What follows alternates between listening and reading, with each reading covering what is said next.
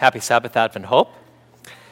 And today, I didn't, I didn't know exactly how many people would be here. I made 100 handouts. If you didn't get a handout, I encourage you to share with someone who is here. Um, the handouts are pretty important because I've put some information in there that uh, is not in the presentation, just so that um, as you go home, uh, you might be able to use the handout for your own study. Today, my presentation is entitled Teach a Man to Fish. And actually, although the title may sound like it is a presentation on soul winning, it's actually not. This is a presentation on how to study the Bible more effectively. Now, before we begin, I would like to invite you to bow your heads with me as we have an additional word of prayer. Father in heaven, this morning we are thankful for a beautiful Sabbath day. I pray that you would bless this opportunity, this time to study together. And may this coming year mark a year that we become better Bible students and thus be empowered to be better Christians and to be better witnesses for you. Bless us, we pray, in Jesus' name. Amen. Well, just to uh, give you a little background on this, um, I have to tell you a little bit about myself first. I am a I, I have a weakness for fitness equipment. Okay, I, I know that sounds strange, but um, as you know, I travel a lot. We, tr- we travel with a, a, truck and a cargo trailer and a car top carrier. And space is so, is so premium. We need all the, the space that we can for the amount of things that we carry. And it frustrates my wife, I think, at times because I carry uh, my own you know, dumbbells and you know, uh, uh, all these, all these gadgets that I have supposedly to help me get more fit, okay? And the difficulty is that often when I travel with this, um, I end up becoming so busy during the course of whatever I'm doing that I end up neglecting to use it. There are some meetings when I never pick up any of the fitness equipment that I bring along with me. And what I've discovered is that in analyzing my own self, I've realized that these fitness companies, you know, that they sell all of these gadgets, they, they don't sell fitness, they sell the promise of fitness. Isn't that right? That's what they capitalize on, that the person is envisioning that this is going to make them much stronger, much fitter, and so forth.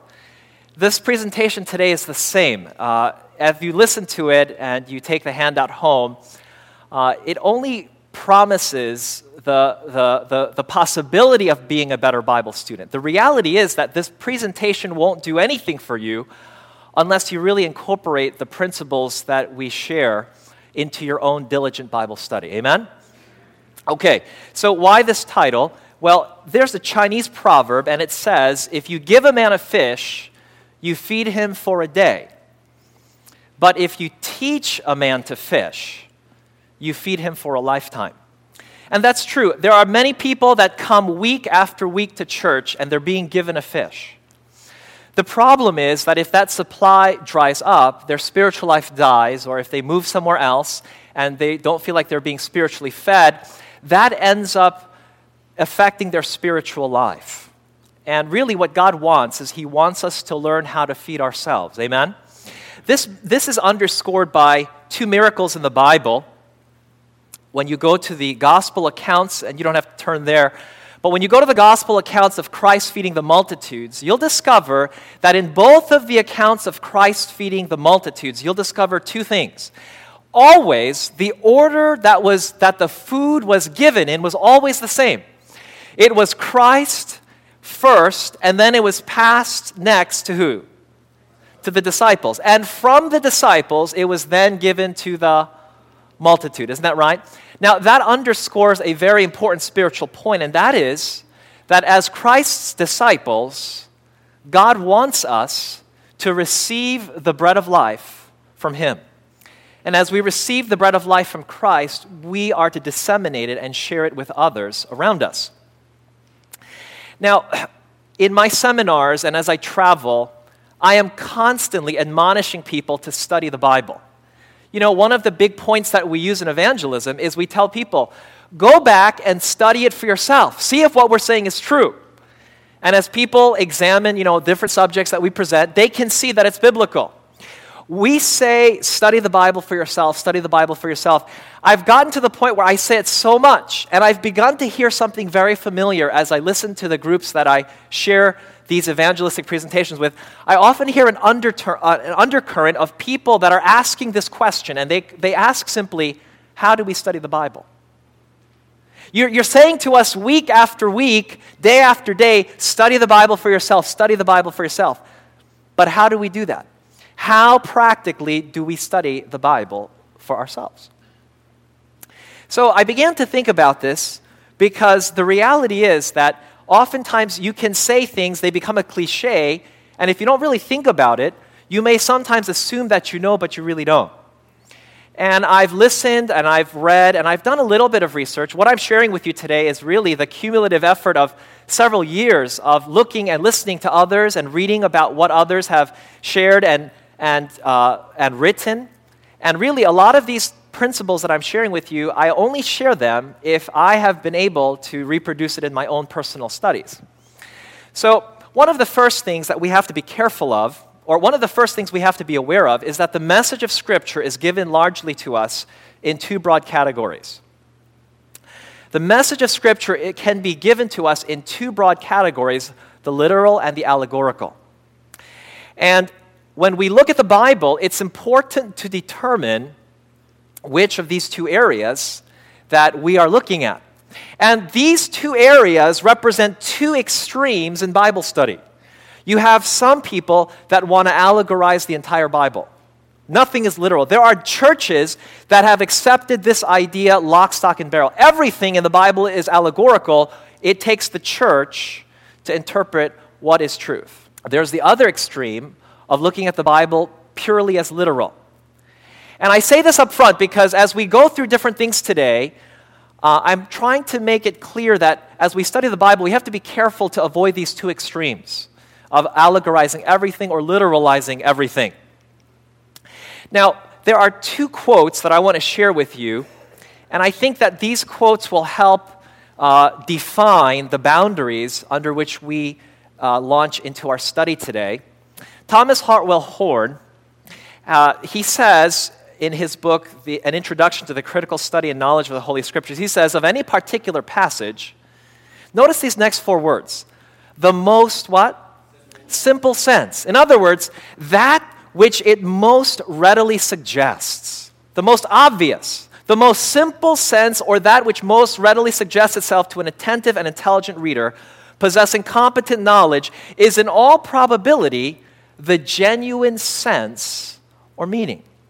Now, some of you might be saying this is common sense, but you would be amazed as you listen to various preachers or expositors how often we look for the, fanc- the fanciful or the, you know, the just amazing, uh, incredulous interpretations of the Bible.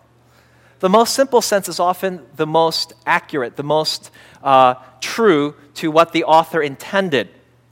John Calvin, in his author and his, in his introduction to the commentary on Romans, said this It is the first business of an interpreter to let his author say what he does say, instead of attributing to him what we think he ought to say. How often have you heard a sermon or maybe done a Bible study, and people can put into it what they want to get out of it? Have you ever seen that before? You know, it's, it, it, there's a term for it. It's called eisegesis. It's when people project into a passage a meaning that is not really there. And I have to say that as I look back in my own life, the sermons that have had the greatest impact on me are those presentations where I could most clearly see what God was saying through me, to me, through that particular passage of Scripture. Okay, not what the person explaining it wanted me to hear, but what the Bible was really saying. Now, when we look at the Bible, there is a term that I want to introduce to you. And this term is important because it's really the goal of what we're focusing on today. And that, goal, that word is exegesis. Now, this simply means that we're looking for the actual meaning of the passage based upon the historical and literary contexts. In other words, we want to know what did the Holy Spirit want conveyed through the writer in this particular passage. Okay? That's exegesis. And that's our goal today as we study about how to learn to be more effective at Bible study. So, what can we do? What practical steps can we take to be more effective at extracting the meaning of a passage from Scripture? Here's a statement from the pen of Ellen White. She says In daily study, the verse by verse method is often most helpful. Let the student take how many? One verse. Now, I have to be honest. When I, before I understood some of these things, uh, after I gave my heart to Christ, I, I'm a pretty fast reader, and I would wake up and I would have my morning worship, and I could read several chapters in a setting. You know, if it was the Gospels, I could read several chapters. And then I would have prayer, I would go on my way. But you know what the problem was? After I was done, do you know how much I remembered? Almost nothing. You know, if someone asked me, What did you study? I couldn't tell you maybe a single thing that I had read that day.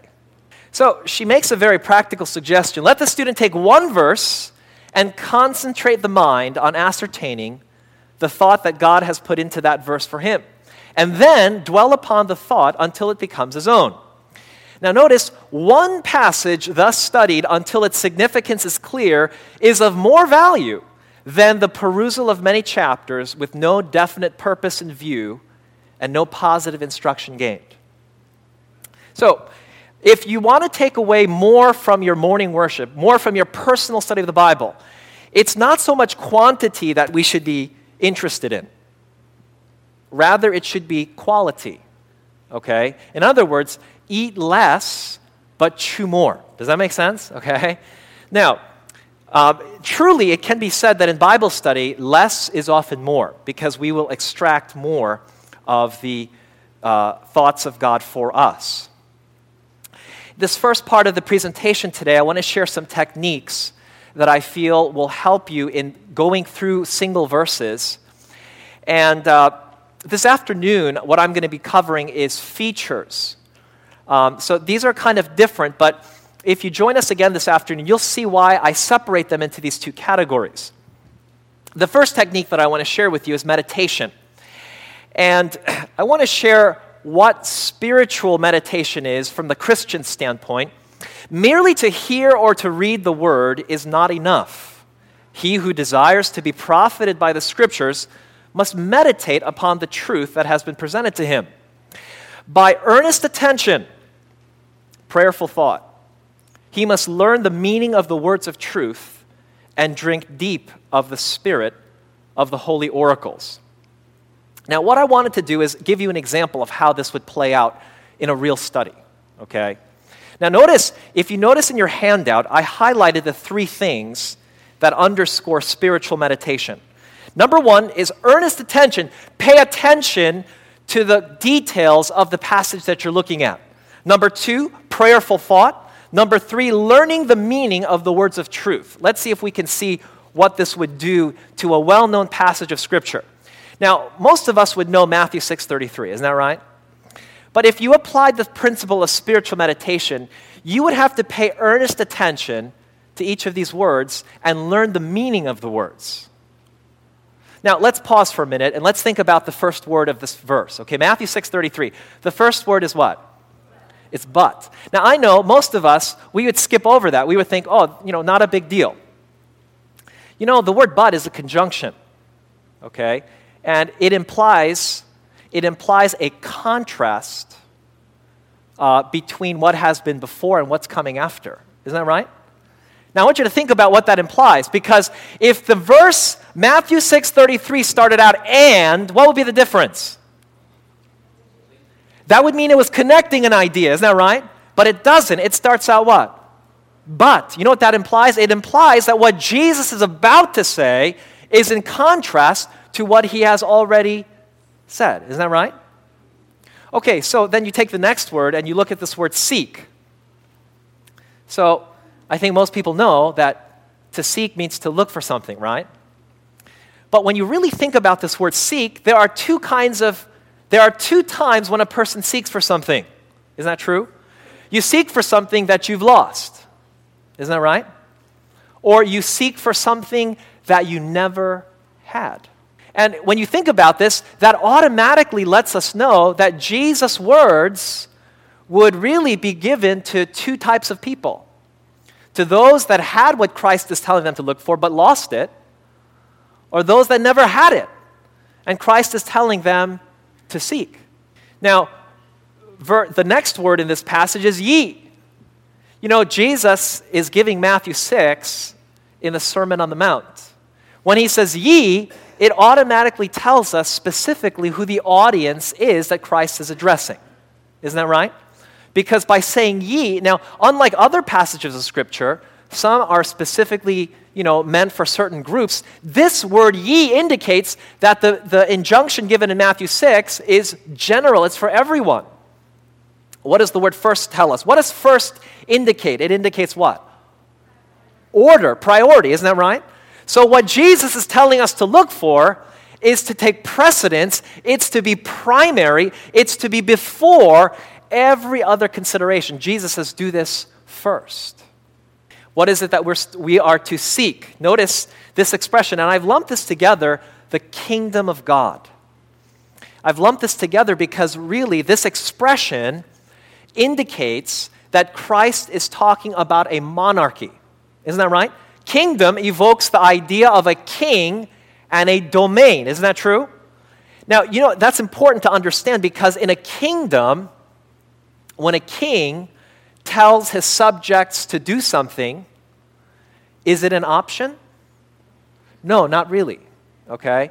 And that's important to understand because what Christ is telling us in the phrase kingdom, it's giving us the idea of a king, a domain, and we know who the king is because it's the kingdom of who? God. So if you really think about it, what Christ is enjoining or what he's admonishing is that we make God the king of the domain of our heart. Isn't that true? Okay, that's what Christ is enjoining in this passage. Now, does it make sense that if Christ is the king of your heart, does it make sense that you would do what he says? Does that make sense? That's why the next part of the verse says, Seek ye first the kingdom of God and his what? Righteousness. What is righteousness? It's obedience to God's law. Isn't that right? Righteousness is obedience to God's law. So here is where we have this passage. Now, you know, I didn't go through the whole verse, but hopefully this practically illustrates what it means to meditate on a passage of Scripture. You know, if you really think about this, there are many passages in the Bible, we've probably memorized them. But if you really think about these words individually and what they contribute to the collective meaning of the passage, it can open up new ideas, deeper understanding. You know, notice the Lord's, uh, I'm sorry, the uh, shepherd's psalm doesn't begin, A Lord is my shepherd. It doesn't say that. It says what? The Lord, okay? And, you know, when you look at these verses, when you really pay attention, when you meditate upon each of these words, you find much more meaning than you might if you just superficially peruse these passages. Okay, technique number two is defining words. We saw a little bit of, of this in the, the technique of meditation, but I want to illustrate this in three ways. If you have your handout, you'll notice that uh, under definition, first of all, a biblical word can have a very different meaning than the same word used in our modern vernacular. Now, I want you to think about this in Philippians 3, verse 20. For our conversation is in heaven, from whence also we look for the Savior, the Lord Jesus Christ. Was Paul a ventriloquist? Is that what Paul was saying here? Philippians 3:20 his conversation was in heaven.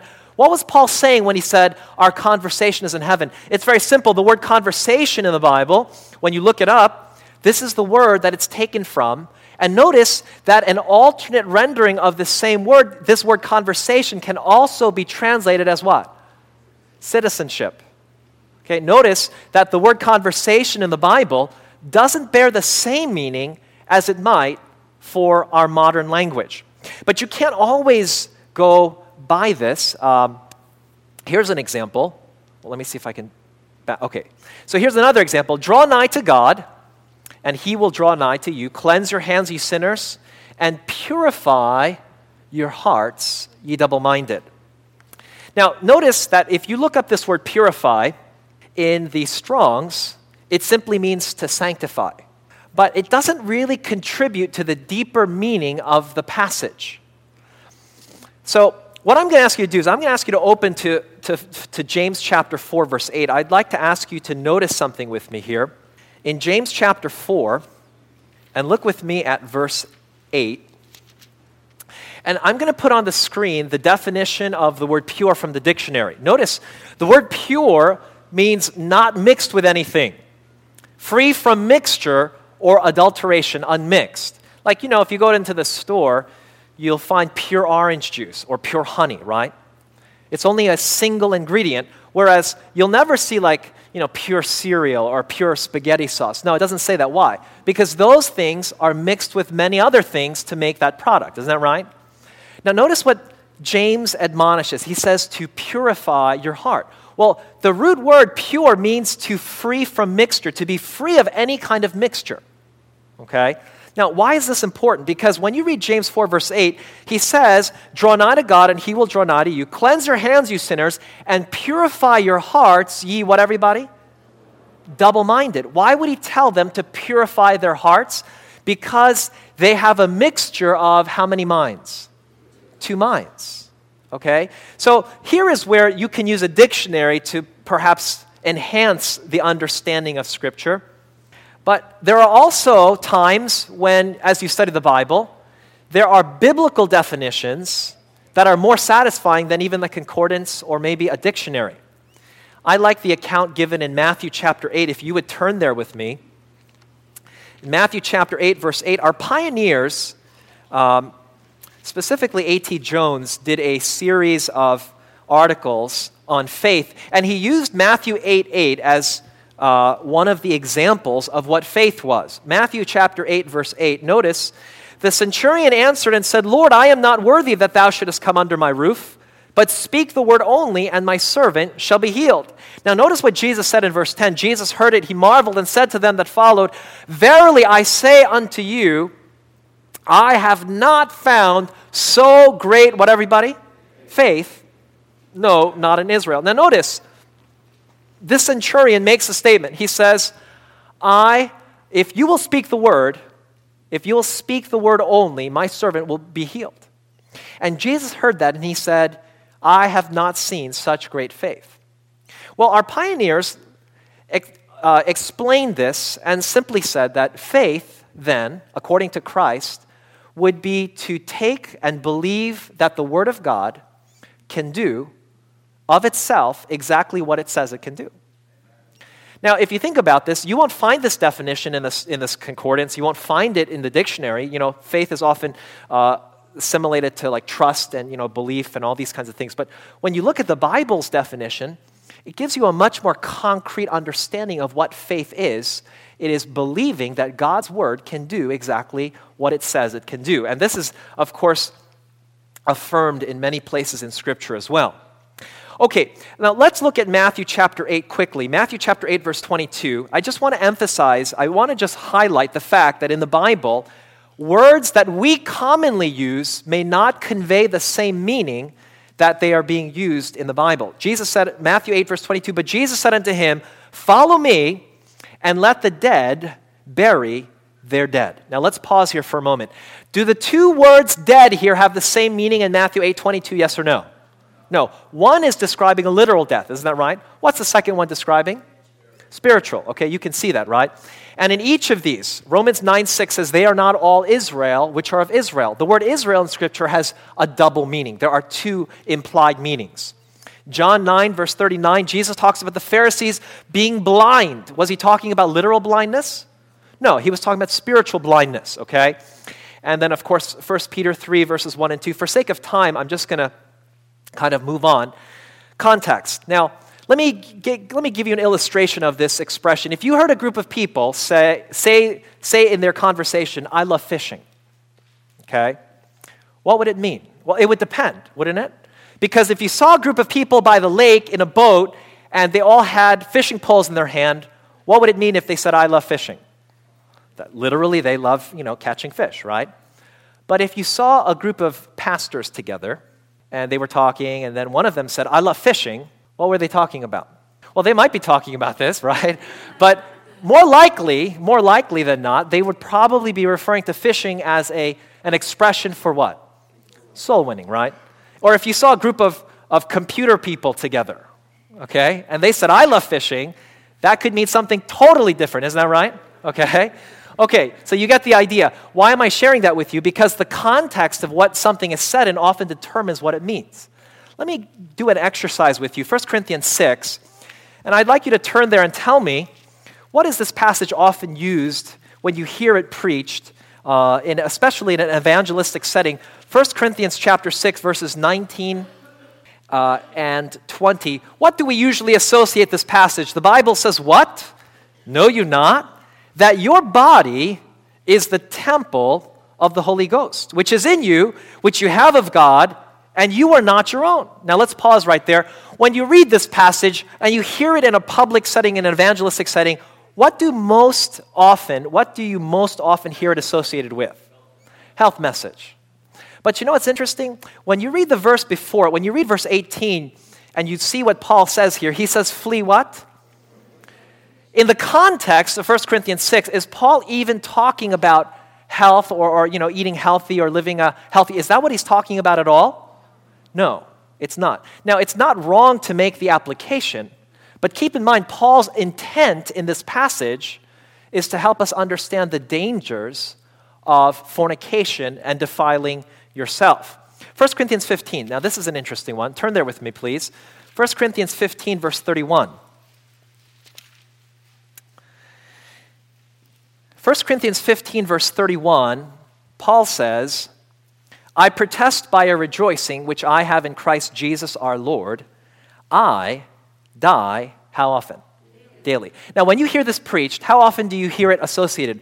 When people talk about dying daily, what kind of death do they usually associate this with? The death to self. But if you really look at this, if you go to the previous verse, verse 30, he says, And why stand we in what? Jeopardy. When Paul said, I die daily, was he talking about dying to self? No. You go back and you read this. Paul was simply telling that in order for him to preach the gospel, every day he imperiled himself, recognizing that he was driven to carry the message of Christ to the world. Okay? Let's go on. Matthew 22 well, let's skip this one for sake of time. Come with me to Luke 15, verse 11. Luke chapter 15, verse 11. And I'd like you to notice this parable is well known. Luke 15, verse 11, and I've preached on this. Uh, notice verse 11, and it says, and he, ha- and he said, A certain man had two sons. And uh, if you notice in the verse 12, it says, The younger one said to his father. Now, notice that. Two sons the younger one says, You know, I want to go and I want to take all this money. Well, if you look at this parable and you just look at verse 11, it's easy to go off and just make all kinds of applications. But in reality, this, these parables that are given in Luke 15 all have something in common. The audience that Jesus was addressing was in mind when he gave these. Look with me at Luke 15, verse 1 and 2. Then drew near unto him all the publicans and sinners for to hear him. Verse 2 And the Pharisees and the scribes murmured, saying, This man receiveth sinners and eateth with them. Now, what two kinds of people were with Christ when he gave this parable? What groups of people? The publicans and the sinners, and who else? The Pharisees. And if you really think about this carefully, when Jesus said, A certain man had two sons, and notice he said the younger son. Because in Scripture, the firstborn was always a symbol for who? Israel. Isn't that right? The firstborn, you know, God says, you know, Israel is my firstborn. So it was a symbol for the Jewish nation. And of course, then you have the younger son, the Gentiles, that were living, you know, these, these, this uh, godless lifestyle. And so it's representative of these two classes. The older son, of course, representing the attitude of the Jews, and then the younger one being, of course, the Christ's depiction of the Gentiles and their acceptance of him for salvation. Okay, okay. Now this one, uh, technique number four, is very important. The Bible is its own expositor. One passage will prove to be a key that will unlock other passages, and in this way, light will be shed upon the hidden meaning of the word. By comparing different texts treating on the same subject, viewing their bearing on every side, the true meaning of the scriptures will be made evident. Now, Matthew 7 7, I'm sure you know this passage. Matthew 7 7, is this a blank check? Now, what I'm going to do for sake of time, I'm going to ask one volunteer to find each of the subsequent passages, but I'm going to read Matthew 7 7. Now, I, as I do this, I'm going to ask you this question. Matthew 7 7, is this a blank check? In other words, when Jesus says, Ask and it shall be given unto you, when Jesus says that, does that mean that if I ask, for an expensive car. Does that mean that God is going to answer that prayer? Wait, wait a minute, but Matthew 7 says that if we ask, it shall be what? Given. Can someone read James 4, verse 3 out loud? Thank you. Now, notice, James 4 tells us that when you ask, you don't get. Why? Because you're asking wrong. Your, your heart's motive is wrong. Do you notice that? Can someone else read for us John 16 23? Real quick, nice loud voice. Thank you. Now, notice if we ask, shall we always receive? Not if we ask wrong, not if we ask for our own selfish desires. And this verse tells us that we have to ask how? In Jesus' name. Okay? Someone read for us Mark 11 24. notice that not only do you need to ask, and you have to ask right, and you have to ask in Jesus' name, but you also have to believe. Isn't that right? You have to believe. You have to have faith. 1 John 5 14. Notice you just don't have to ask and ask right and ask in Jesus' name and believe, but you also have to ask according to God's what? Will. So you're getting the picture, right? One verse is often not enough to gain God's the whole picture of God's plan uh, of how He wants to deal with us. It's, it's more important for us to look at the whole of Scripture on a given passage. Uh, before we close, let's have a word of prayer and uh, let's finish. Father in heaven, we pray that you would make us better Bible students. Lord, I pray that these practical means might empower us to be more efficient students of the Bible, that we might be better Christians. In Jesus' name we pray. Amen.